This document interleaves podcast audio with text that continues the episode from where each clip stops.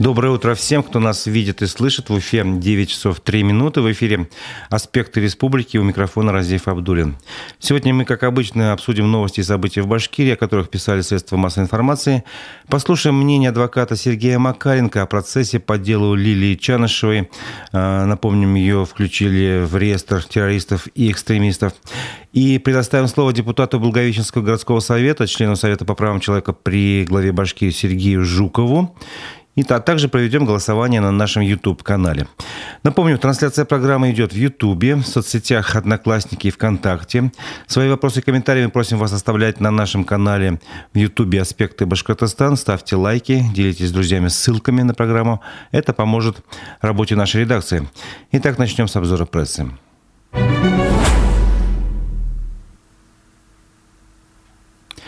В Башкирии формируют добровольческий отряд «Ватан» для участия в специальной военной операции. Об этом, написала, об этом сообщила РБК «Уфа». А, как сообщил общественный деятель, кандидат социологических наук Ильгиз Султан Муратов, участвовавший уже а, в специальной военной операции с позывным «Уршак», первый взвод уже набран и готовится к отправке. Идет набор во второй взвод. А, есть договоренности с воинской частью, где спецподразделения ВАТАН ждут и гарантируют полную поддержку, сообщил Ильгиз Султан Муратов. Республика также обещает помочь воинам новых добровольческих отрядов и поддерживать их семьи. Костяк спецраздел... спецподразделения «Ватан» составят бойцы с военным опытом, прошедшие горячие точки и конфликты. А, до попадания на передовую ватановцы пройдут обучение и слаживание в части и за ленточкой в течение двух-трех недель и будут полностью оснащены всем необходимым, а, добавил он. Ну, короче, он сообщил, что по словам, э, что по его словам, Башкирии дополнительных выплатам от Министерства обороны гарантируют подъемные в размере 200 тысяч рублей и боевые по 2 тысячи рублей в сутки сутки. Добавим, в Башкирии уже были сформированы три добровольческих батальона. А, это имени Доставалова, Салат Юлаева и генерала Шеймуратова. А, на прошлой неделе стало известно об инициативе создать еще два имени Даяна Мурзина и Северной Амуры. Получается, что этот батальон Ватан уже шестой по счету, если мы все правильно понимаем. В Башкирии ведется работа над присвоением звания Героя России Николаю Киселеву. Об этом сообщил премьер-министр Андрей Назаров в своем телеграм-канале. Он рассказал об этом после просмотра фильма «Праведник». Напомним, история фильма э, о нашем земляке из Благовещенского района Николае Киселеве, который э, в 1942 году вывел из оккупированной части Беларуси 218 евреев так его называют, его сравнивают с известным э, Шиндлером. Э, помните фильм «Список Шиндлера»? Это фильм про нашего российского э, Шиндлера. Небольшая история о нем. Он несколько месяцев шел с евреями, спасенными, спасаемыми им по лесам, периодически отбивая немецкие атаки. Подвиг его мало известен в отличие от истории э, Оскара Шиндлера. Киселев каждый день рисковал собой, в буквальном смысле выживая в лесах. А, и в 2005 году в Израиле за этот подвиг ему присвоили звание «Праведник мира», поэтому вот название фильма «Праведник». А, до сих пор более двух тысяч потомков спасенных им людей ежегодно собираются в Тель-Авиве, чтобы почтить его память. Вот. Был, был момент, когда действительно ему хотели присвоить звание Героя Советского Союза, но самолет с наградными документами был сбит. Это случилось в 40-е годы. Поэтому вплоть до, до нашего времени, до 90-х годов, скажем так, более честными, подвиг его был практически неизвестен, и сам Киселев редко о нем что-либо рассказывал. А Андрей Назаров э, сообщил, что сейчас ведется работа по присвоению Николаю Киселеву заслуженного звания посмертно по аналогии с генералом Шеймуратовым. Таких героев необходимо помнить всем, они образцы гуманизма, самоотверженности, добавил премьер-министр. Горячая тема на прошлой неделе. Они писали многие СМИ, в том числе и э, башкирские. Э, речь идет о так называемом ЧВК «Рёдан». Э, Екатерина Мизулина возмутилась методами работы профилактики ЧВК «Рёдан» в Уфе по-русски. Об этом рассказывает МКСЭТ. И о чем речь? Екатерина Мизулина, директор Лиги безопасного интернета и член Общественной палаты России, показала переписку со школьником из Уфы, в которой шестиклассник рассказал о методах профилактической работы в школе, в, школе, в его школе. Он написал Екатерине Мизулина в соцсетях и рассказал, как работают значит, в его школе. На классном части, на классном части классный руководитель э, сказал детям достать телефоны, зайти в Телеграм и забил в строке поиска на эту аббревиатуру ЧВК «Рёдан». Ну, то есть, таким образом э, нарушила право, не знаю, частной переписки и прочее, свободу вот этого, так сказать, дела. Школьники продолжают писать о методах профилактики по-русски, э, прокомментировала Екатерина Мизулина. Не разделяю такой подход, толку от этого не будет. Ребята напуганы, спрашивают, кто такие ПДН, профилактика по делам несовершеннолетних, расшифровываю аббревиатуру. Какие последствия будут и почему им запрещают носить черные кофты? Э, в связи с этим, вот с этой темой я хочу объявить голосование на нашем YouTube-канале «Аспекты Башкортостан». А, давайте подумаем вместе, сообщи и ответим на вопрос. А считаете ли вы новую молодежную субкультуру чем-то опасным для общества? Считаете ли вы новую молодежную субкультуру, ну и речь идет о ЧВК «Рёдан», чем-то опасным для общества? Если вы опасаетесь новой моды среди подростков, думаете, что она опасна, все это тлетворное влияние недружественных стран – тогда, конечно, ваше мнение «да». Если вы считаете, что это происходит всегда, в разное время, всегда молодежь увлекалась чем-то новым, а, вспомним тех же стиляк или хиппи, а, и рано или поздно молодежь взрослеет, эти, эти модные течения проходят, и ничего страшного не происходит. Тогда ваше мнение нет. Ну, может быть, и другие, конечно, аргументы. Одним словом, отвечайте на вопрос, считаете ли вы новую молодежную субкультуру чем-то опасным для общества. На нашем YouTube-канале «Аспекты Башкортостан» да или нет, мы позже подведем итоги голосования. Ну, продолжим немножко эту тему. УФА-1 э, пообщалась с психологом. Заголовок материала называю, гласит, у этой субкультуры есть потенциал. Уфимский психолог ОЧВК Рёдан. В этой статье журналисты пообщались э, с психологом, с Александром Прохоровым, чтобы узнать, для чего подросткам объединяться и настолько ли это ЧВК Рёдан опасно.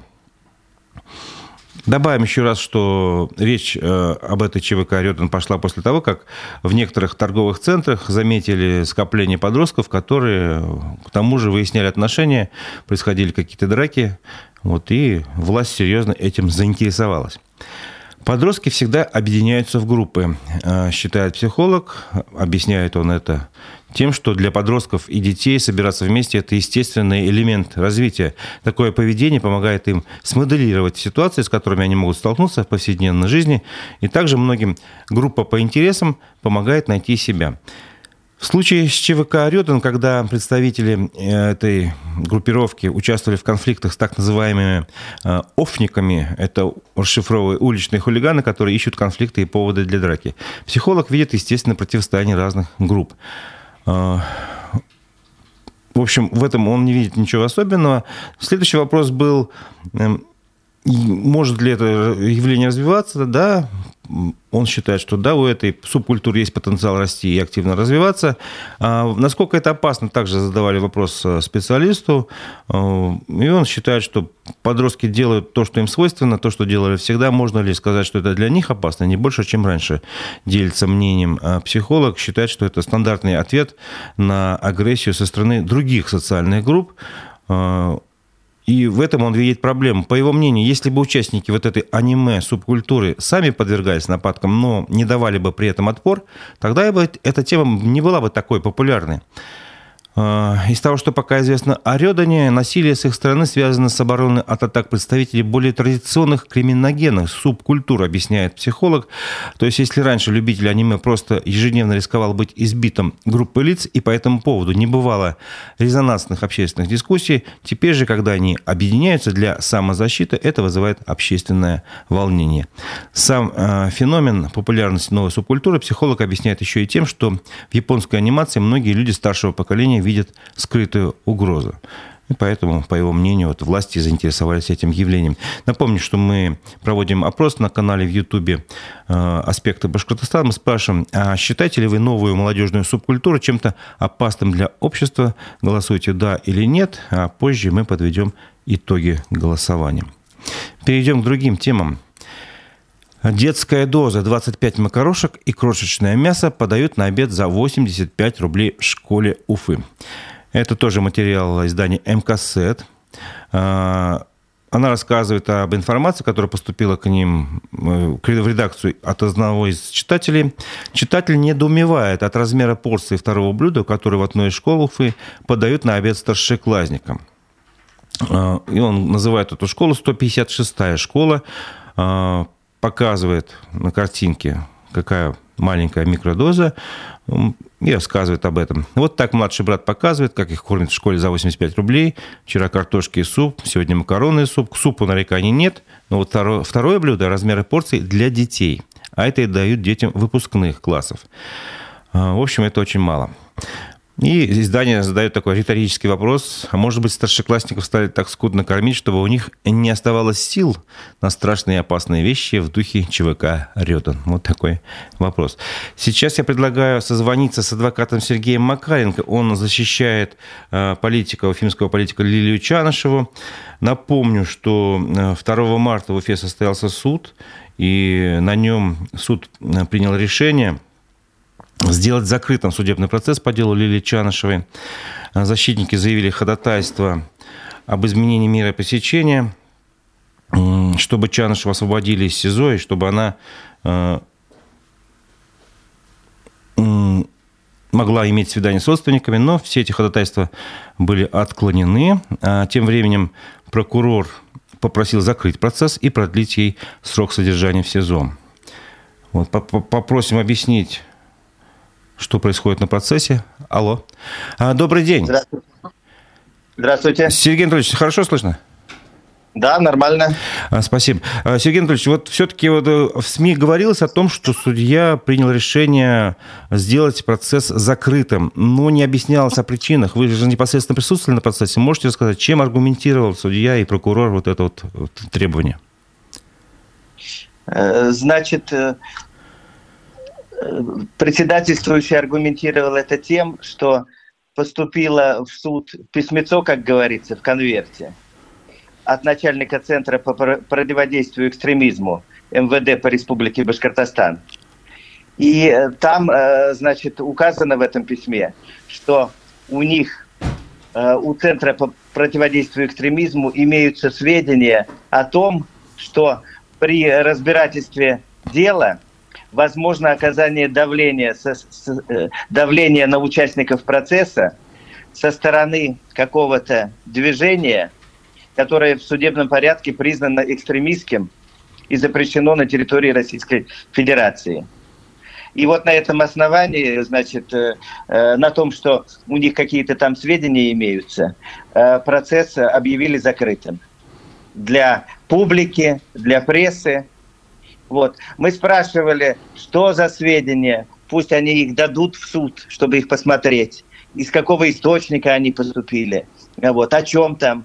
Ничего нам не показали. Вот. Значит, все имеются и имеются. И на этом основании, значит, суд поверил этому письмецу в конверте и закрыл судебное заседание от общественности, от публики. Ну, тут резонный вот вопрос возникает. Сергей Александрович, это вообще обычная практика в судах, что, ну, как бы прокурор просит, ничего не заслужено, документов, доказательств особых никаких нет, а просто на слова верит и все? Или да. это все-таки исключение из правил? Нет, сейчас это уже становится обычной практикой. Обычная практика. Вот, э, да, закрывать процессы, которые не хотят э, показывать, э, значит, народу. Угу. Вот. А, а как вы сами оцениваете вопрос... это решение суда? И что-то вы можете сделать, чтобы процесс стал открытым, или уже все невозможно? Э, э, это э, решение отдельно от приговора не обжалуется. Ну, мы можем в ходе процесса заявить ходатайство, например, вернуться к этому вопросу и сделать процесс открытым, обратно открыть. Можем заявлять хоть сто раз. Вот. Больше мы ничего не можем. А почему это сделано? Ну, я считаю, что потому что, э, значит, э, очевидно невиновность Чанышевой, поскольку все то, что ей вменяется по уголовному делу, э, я считаю, что это обычная, нормальная, законная политическая деятельность оппозиционная. Нормальная деятельность. И вот, чтобы это, как говорится, не стало известно людям, процесс закрыли. Угу. Еще вопрос. Вы же ходатайствовали, ну, есть... защита ходатайствовала о, еще о двух вещах, по крайней мере, насколько вот из, из сообщений СМИ известно, чтобы ну, как бы изменили меру пресечения, чтобы перевели на домашний арест и чтобы разрешили свидание с родственниками. Вот как э, судья аргументировал отказ э, ну, в этих ходатайствах? Значит, э, просила Чанышева ознакомить ее с вещественными доказательствами по делу, с которыми ее не ознакомили. Вот. Отказать. Значит, отказали. Попросили изменить ей меру пресечения, э, хотя бы на домашний арест, тоже отказано. И, э, значит, отказано о э, даче ей возможности свиданий и телефонных звонков с близкими родственниками, с престарелыми родителями, с мужем, потому что вот она год и четыре месяца находилась под стражей на этапе предварительного расследования и ей за эти год и четыре месяца не только ни одного свидания, ни одного звоночка минутного не дали, ни с матерью поговорить, ни с отцом, ни с мужем.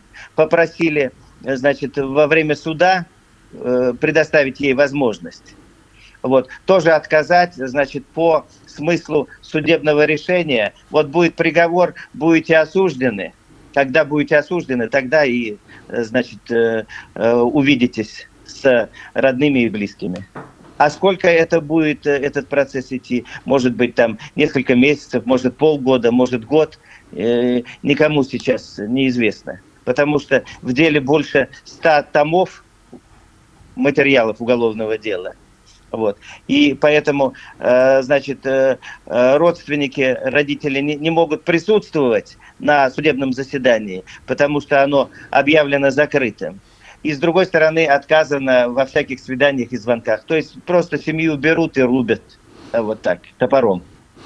Это говорит о неком негуманном характере нашего правосудия, если говорить честно. Супер негуманным. Угу. А вы сказали, что больше ста томов дела защите и самой Лилии Чанышевой удалось с ними ознакомиться полностью в полном размере или нет? Удалось. Удалось? Удалось. Да. Ну и тогда тоже законный такой вопрос, э, насколько вот позиция защиты на этом суде, вы уже сказали, что считаете все, что делала Лилия, э, законной политической деятельностью, э, вы будете это, это отставить в ходе суда и надеетесь как бы на справедливый приговор? Нет, Нет. не надеемся. Ну, надеемся как бы. Надежда умирает последней. Но не ждем, да. Понятно. Чем вы Надежда это объясняете? умирает без последствий. Чем вы, чем вы ну, объясняете? Временем. Временем. Время такое сейчас, да. Понятно. И давайте напомним слушателям, когда будет следующее заседание.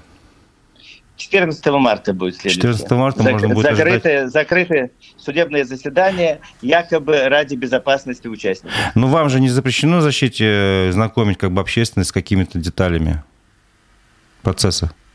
Это возможно. Возможно и такое решение? С какими-то общими деталями, э, с какими-то общими деталями, обстоятельствами процесса возможно. Ага, ну все, тогда мы будем следить за этим делом, тем более это все происходит в Уфе.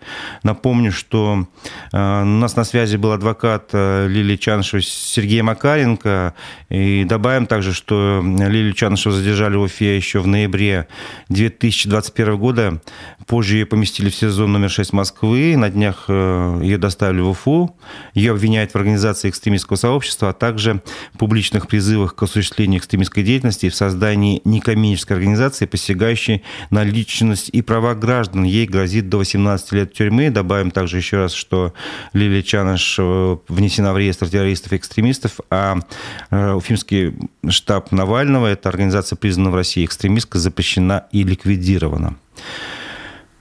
Вот. И добавлю также, напомню, что у нас в YouTube, э, в YouTube канале «Аспекты Башкортостана» идет голосование, где мы задаем вопрос, э, считаете ли вы молодежную субкультуру, в данном э, случае идет речь о ЧВК «Рёдан», опасной для общества? Отвечайте «да» или «нет».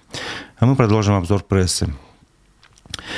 В Уфе трое сотрудников Башавтотранса подозреваются в получении взяток от водителя автобусов, сообщил телеканал ЮТВ со ссылкой на сообщение уже Следственного комитета, вернее, Республиканского следственного управления Башкирии. А, управление возбудило уголовные дела в отношении троих начальников автоколонн Уфимского пассажирского автотранспортного предприятия номер один филиала Башавтотранса. Их подозревают в получении взяток. По версии следствия, в период э, с 2018 по 2022 год Подозреваемые брали деньги от водителей автобусов, а, взамен те получали более выгодные условия по времени работы и маршрутам. Также их не наказывали в случае нарушения условий трудового договора. За это, как утверждает следствие, водители отдавали начальникам от 1000 до 5000 рублей. Сейчас а, с подозреваемыми проводятся следственные действия. У них в домах и на рабочих местах проведены обыски, изъяты деньги, предметы, документы, имеющие значение для расследования. Вот об этом сообщил телеканал ЮТВ. А наш эксперт в сфере транспорта Олег Арефьев уже успел отреагировать на эту тему в своем телеграм-канале. Он рассказал тоже как бы свое мнение как, э, по его словам, он уже об этих вот всяких поборах в гаражах с водителями писал уже давно. Даже расценки выкладывал, сколько и за что. Вся проблема Башавтотранса, по мнению Олега Арефьева, в том, что, несмотря на то, что мы, по заявлениям реформаторов, победили Техас, э, в их фантазиях. Через него идут довольно серьезные потоки и неучтенные наличности. А где серые схемы, там всегда поборы. Началась практика еще с СССР, с таксопарков, когда все имело там свою неофициальную цену. И по мнению Олега Арефьева пикантность ситуации в том, что э, Надир Самиев, э, гендиректор Башавтотранса, пришел туда как раз с должности директора э, предприятия номер один, где вот сейчас в данный момент и ну, задержали сотрудников и ведут уголовные дела. И то есть, по мнению эксперта, как минимум не знать о проблеме он не мог. И сейчас только вопрос стоит в том, как глубоко стоит задача копать, остановится на э, публичном наказании мелких сошек или пойдут до самого верха или поближе к нему. Вот. Ну и вывод такой, в любом случае, считает эксперт, что потертое седло у Самиева сейчас довольно серьезно заскрипело, как минимум уже по факту, что копать начали. Как-то не так идет в Башкирии транспортная реформа, делает вывод эксперт. Да, на самом деле, наверное, трудно с ним не согласиться. А тем временем другая ситуация связана с транспортом, но уже со служебным происходит э, в городе Благовещенск. И об этом рассказал э, член Совета по правам человека при главе Башкирии Сергей Жуков. Он одновременно параллельно депутат Совета города Благовещенска. Он э, в своем, на своей страничке ВКонтакте опубликовал пост о поездках на служебном транспорте в нерабочее время группы чиновников из администрации Благовещенского района. Депутат утверждает, что ему пришлось потратить 9 месяцев на то, чтобы увидеть и понять, что происходит. Он получил официальные ответы. По его словам, на поездки в нерабочее время, а, еще раз повторюсь, группой чиновников тратится сотни тысяч рублей только на заправку. Автомобиль еще требует обслуживания и ремонта. Мы попросили Сергея Жукова рассказать об этой истории поподробнее. И вот что он нам рассказал. Давайте послушаем. На протяжении года лично мне на встречу из Уфы в Благовещенск попадалась машина главы администрации Благовещенского района. В районе 8.30 и 9 часов утра, что однозначно указывало на то, что джип везет главу администрации на работу. Я бы даже сказал на службу, в скобочках можно даже добавить на службу народу. Когда машина стала попадать мне регулярно, так как я сам езжу в Уфу три раза в неделю, у меня возник вопрос, а почему джип главы администрации ездит в Благовещенск из Уфы? Ведь глава администрации имеет служебную квартиру в Благовещенске, а использование транспортных средств личных целях чиновникам в принципе запрещено. Так как расходы покрывает бюджет, значит, э, вследствие использования служебного транспорта в личных целях наносится ущерб бюджету Благовещенского района. Такие действия в административном праве в принципе классифицируются как самоуправство. Естественно, в случае нанесения значительного ущерба классифицируются и как уголовное деяние. Я направил депутатский запрос и запросил номера служебных машин администрации подведомственных учреждений. Их перечень направил в Межрайонную прокуратуру с требованием провести проверку моих доводов. Прокуратура провела проверку, но к ответственности странным образом никого не привлекла, хотя факт использования транспортных средств полностью подтвердила. Материалы дела составили 3000 страниц. На прошлой неделе я начал ознакомливаться с материалами дела, но успел провести анализ только одного месяца, 2022 года. За этот месяц служебная машина главы администрации странным образом четыре раза оказалась в городе Стильтамак, который является родиной Олега Евгеньевича Голова, главы администрации Благовещенского района. При этом странные совпадения осуществлялись только в выходные дни. По информации Федеральной системы безопасности Паутина, джип главы администрации передвигается до начала рабочего дня, в вечернее время, после рабочего дня, по трассе из Благовещенского Уфу, в Уфе по различным районам, Сипайлово, Черниковка, Центр, Зеленая роща. Выезды бывают не просто вечерние, но и ночные. Лично у меня нет сомнений, что транспортное средство используется в личных целях. При всех положительных качествах главы администрации Благовещенского района как управленца, я как депутат считаю, что такое поведение со стороны чиновника является низким и надменным. Это яркое проявление вседозволенности ну, с нотками коррупции. На данный момент дело находится в Благовещенском отделе МВД, идет предварительное расследование, рассматривается вопрос о возбуждении уголовного дела. Ситуация отягчается тем, что в Уфу и обратно ездили практически все начальники из новой команды главы администрации. С началом проверки часть транспортных средств чиновников поставили в гаражи, но некоторые должностные лица продолжают использовать муниципальный транспорт личных целей до сих пор. Я надеюсь, что следственные органы возбудят уголовное дело в отношении конкретных должностных лиц. Это был Сергей Жуков, депутат Совета города Благовещенска. Он рассказал о том, что вот расследуют деятельность, э, вернее, использование служебных машин чиновниками администрации Благовещенского района. Э, и он, э, напомню, в своем посте ВКонтакте сообщил, что вот он продолжит работу по общественному контролю и борьбе с коррупцией, и самое время чиновникам либо снизить аппетит, либо садиться в тюрьму. Это такой его вывод из всей этой ситуации. Также напомню, что на канале в Ютубе «Аспекты Башкортостана» мы ведем голосование. А, спрашиваем вас, а, отвечайте на вопрос, считаете ли вы новую молодежную субкультуру опасной для общества? И речь идет о ЧВК «Рёдан». Да, нет. Вот у нас уже интересный комментарий. Он, я думаю, посвящен в том числе и этой ситуации. Искандер Махмутов говорит, думаю, что подобные внутренние и мнимые враги будут регулярно появляться с подачи государства, просто как выпуск пары для реализации социальной фрустрации. Ну, то есть надо на кого-то отвлечь общественное внимание. Я так вот понял для себя это мнение. Тоже согласен с этим. Возможно, вполне, что причина именно этого ажиотажа, ажиотажа вокруг этой ЧВК Рёдан именно в этом. А, еще пару сообщений давайте прочитаем о том, о чем говорила пресса в выходные минувшие.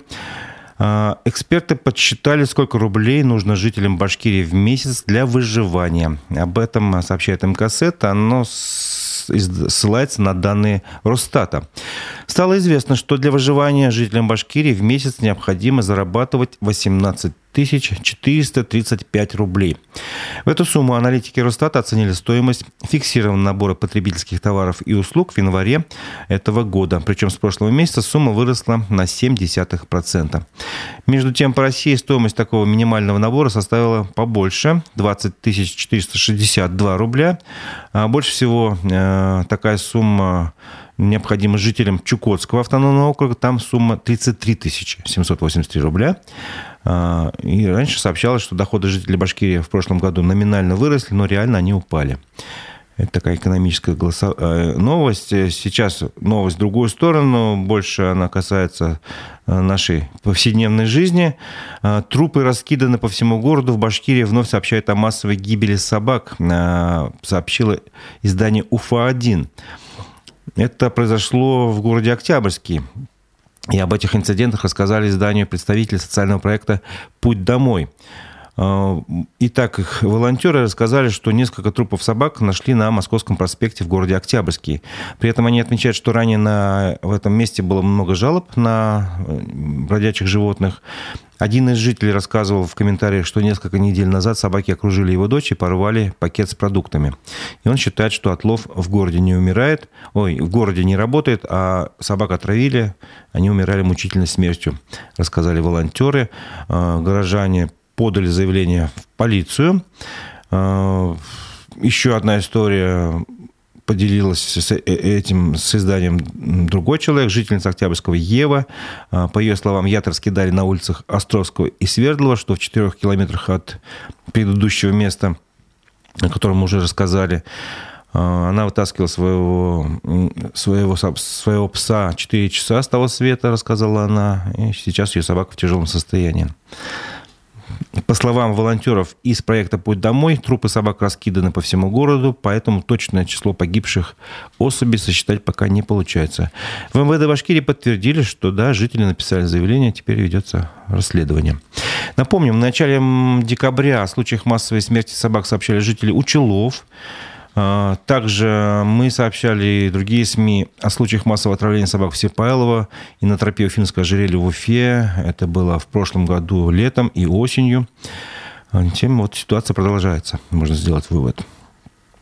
Пару спортивных новостей, которые произошли вот буквально вчера.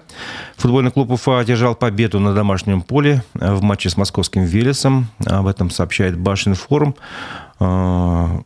Встреча на стадионе «Нефтяник» закончилась победой хозяев со счетом 4-1. Ну, с таким достаточно крупным счетом. Следующий матч в Астрахани. Напомню, что ранее генеральный директор клуба Шамиль Газизов э, представлял нового спонсора, нового партнера э, букмекерский клуб «Лион», и тогда он заявил вот эту фразу, сказал, что мы ждем побед в каждом матче, и причем с крупным счетом, так что вот на, первый, на первую игру после зимнего перерыва его, скажем так, ну, слова сбылись, оправдались. А тем временем Салават Юлаев уступил адмиралу в овертайме третьего матча плей-офф. Об этом также сообщает Башинформ. 5 марта Салават Юлаев на выезде сыграл третью игру серии плей-офф э, с Владивостокским адмиралом. И встреча завершилась поражением у финцев в овертайме 2-3. Проиграли юлаевцы. Сейчас счет в серии 1-2. А, э, выход в плей-офф обеспечен той команде, которая одержит 4 победы, поэтому а, Юлаевцы, естественно, считают, что э, ничего еще не потеряно. Так, например, генеральный директор, директор клуба Ренат Баширов в своем телеграм-канале «Ярмарка меда» так прокомментировал эту игру. Сегодня 1-2 в серии. Вы думаете, это нас сломает? Будет нелегко, но мы пройдем этот путь с победы. Давайте зафиксируем это мнение и потом будем следить за игрой Салавата Юлаева. А, напомню, что мы ведем э, голосование и на канале в Ютубе «Аспекты Башкортостан». Сейчас я предлагаю завершить голосование и подвести его итоги. Итак, мы задавали вопрос, считаете ли вы новую молодежную субкультуру опасной для общества? Да или нет? Открываем наше голосование, смотрим итоги. Не считают опасной 80, 85% а, тех, кто ответил на вопрос, считают опасной 15%. То есть есть некий процент нашей аудитории, который считает новую молодежную субкультуру опасной для общества. А, как обычно, по понедельникам мы еще и предлагаем вам познакомиться с выпуском новостей наших коллег на телеграм-канале «Эхо новости». И вот я сейчас прочитаю самые интересные новости из этого выпуска новостей. Мобилизованных из России бросили на штурм украинского бетонного опорного пункта под Бахмутом только с саперными лопатами и огнестрельным оружием. Об этом в свежей сводке пишет британская разведка. По оценке ведомства, российское командование пошло на такой шаг из-за недостатка артиллерийских боеприпасов. МВД России объявила в розыск участника русского добровольческого корпуса Богданова. Ранее он был замечен на видео, которое участники этого формирования сняли во время рейда в Брянскую область. Богданов покинул Россию в 2014 году, а до этого работал в пограничном управлении ФСБ в Приморье. Платежная система «Золотая корона» ограничила переводы за рубеж с карт Тинькофф, Сбер и Альфа-банка. Причиной этого стало попадание банков под санкции, передает РБК со ссылкой на сообщение компании. Сервис был одним из самых популярных способов вывода денег из России. YouTube заблокировал два канала пранкеров Вавана и Лексуса – Пишет издание «Подъем» в сообщении видеохостинга на страницах каналов Шоу Вилл и Телега Онлайн. Говорится, что такое решение было принято из-за нарушений правил сообщества. А, более 100 стран-членов ООН заключили договор об открытом море. Соглашение предусматривает, что к 2030 году, году 30% мирового океана должно стать охраняемой территорией. В этой зоне будут ограничены вылов рыбы, маршруту, маршруты судоходства и добыча полезных ископаемых. А, тем временем площадь ледяного покрова вокруг Антарктиды сократилась до минимума за последние 44 года. Об этом со ссылкой на данные спутниковых наблюдений пишет Guardian. По словам ученых, новое минимальное значение этого показателя фиксируется уже в третий раз за последние 6 лет. Это был выпуск новостей, вечерний выпуск новостей телеграм-канала «Эхо новости». Э, мне еще остается добавить, что сегодня после 11.00 э, в нашем эфире будет программа «Аспекты мнений». Ее участником станет экономист Всеволод Спивак. Поговорим о текущей актуальной повестке. А на этом наша программа завершена. Аспекты республики. У микрофона был Разив Абдулин. Я с вами прощаюсь. Встретимся в 11 часов.